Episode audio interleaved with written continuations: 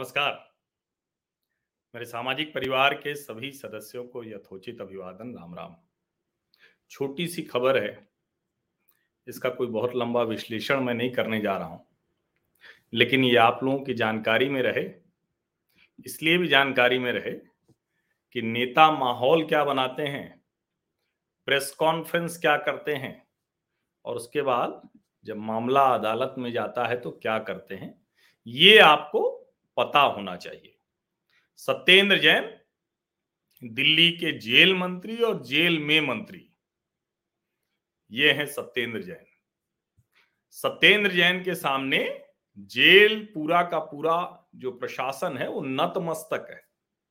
अच्छे से सेवा करने वाले लोग लगे हैं, जैसे वो किसी सरकारी गेस्ट हाउस में हो और पूरा सरकारी अमला उनकी सेवा में लगा हुआ हो।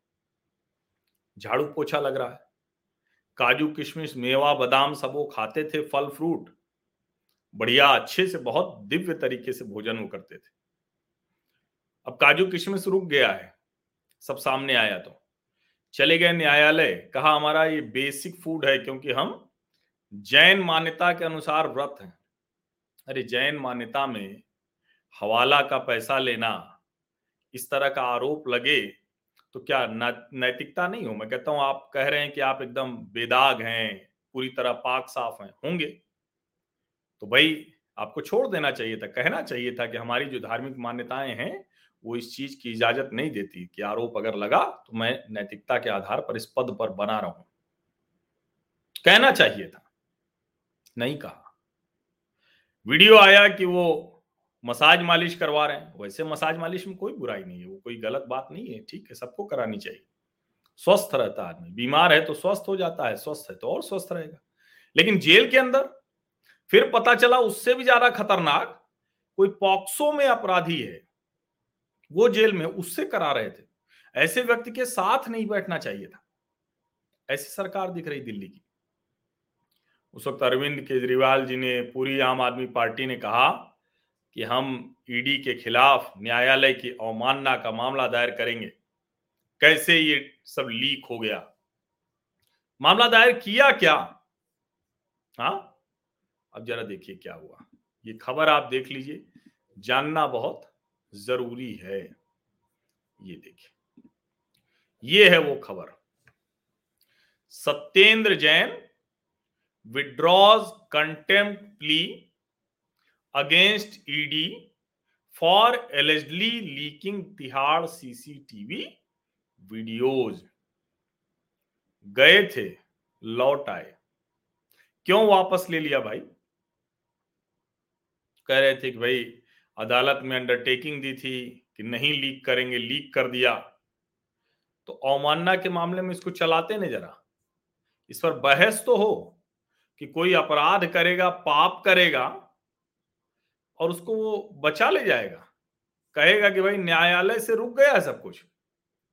दुनिया भर के कुकर्म करें और उसके बाद कहेंगे कि नहीं, इसी आधार पर इसको छोड़ दिया जाना चाहिए। क्योंकि वो न्यायालय में हम लेकर आए हैं वहाँ से। न्यायालय ने कहा कि नहीं नहीं, उसको नहीं दिखाना है। हो सकता है क्या ऐसा? होना चाहिए क्या ऐसा? कतई नहीं होना चाहिए। हो सकता भी नहीं। और भारत का लोकतंत्र, अगर उसमें लोगों का भरोसा जमा हुआ है, लोग सब के बाद न्यायालय पर भरोसा करते हैं तो उसके पीछे वजह यही है कि एक जगह पर पहुँचने के बाद कोई ऐसा काम नहीं करेगा जिससे लगे कि अरे, ये तो न्यायालय की आड़ लेकर जाने क्या क्या कुकर्म छिपाए जा रहे हैं। इसीलिए लगा था कि ये थोड़ा ठीक है, ये बात होगी तो समझ में आएगा। अब देखिए, जो सत्येंद्र जैन और उनकी पार्टी अरविंद केजरीवाल सहित सब कह रहे थे कि अरे ये तो बड़ा गलत किया है, ईडी ने, भारतीय जनता पार्टी वीडियो बनाने वाली दुकान हो गई है। अब हम उसके खिलाफ अवमानना का मामला दर्ज करेंगे ईडी के खिलाफ। क्या हुआ? अरे, ये तो मामला ही वापस ले लिया कंटेम्प्ट का। इसका मतलब समझते हैं? इसका मतलब यही है कि ये जो हवा हवाई कोशिश थी, वो नाकाम हो गई है। अब झूठ कौन बोल रहा था? कितना बोल रहा था? इसको समझने के लिए किसी रॉकेट साइंस की ज़रूरत तो नहीं है। बहुत बहुत धन्यवाद। किरांतिकारी पार्टी है तो ऐसी किरांतिकारिता करती रहेगी। लेकिन जानकारी तो मैं आपको सब देता ही रहूँगा। पूछिए ये सवाल, क्यों मामला वापस लिया? पूछिए। और ये तो सोचिए कि मामला वापस ले या न ले कंटेम्प्ट हो या ना हो ईडी के खिलाफ अवमानना हो या ना हो, लेकिन भैया वीडियो तो सही है ना? उस पर तो कोई सवाल नहीं खड़ा है। क्योंकि वो तो खुद मनीष सिसोदिया के प्रेस कॉन्फ्रेंस से साबित हो गया। बताए कि एल फाइव एल सिक्स पता नहीं कौन कौन सी हड्डी का नाम बता डाले। बाद में फिजियोथेरेपिस्ट एसोसिएशन पता नहीं किस तरीके से बताया भैया, ऐसे वाली फिजियोथेरेपी तो नहीं होती है।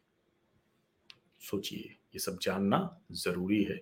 इन्फॉर्म रहना ज़रूरी है। बहुत बहुत धन्यवाद। शुभ रात्रि।